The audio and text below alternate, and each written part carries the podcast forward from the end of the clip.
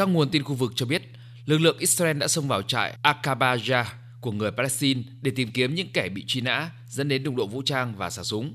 Đây là vụ tấn công vào trại Akabaja lần thứ hai trong vòng 24 giờ.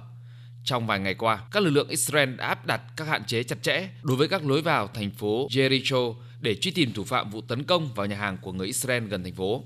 Khu vực bờ Tây và Jerusalem đã chứng kiến căng thẳng nghiêm trọng trong khoảng một năm qua, mà đỉnh điểm là khoảng hai tuần trước khi Israel tấn công ở Jenin khiến 9 người Palestine thiệt mạng.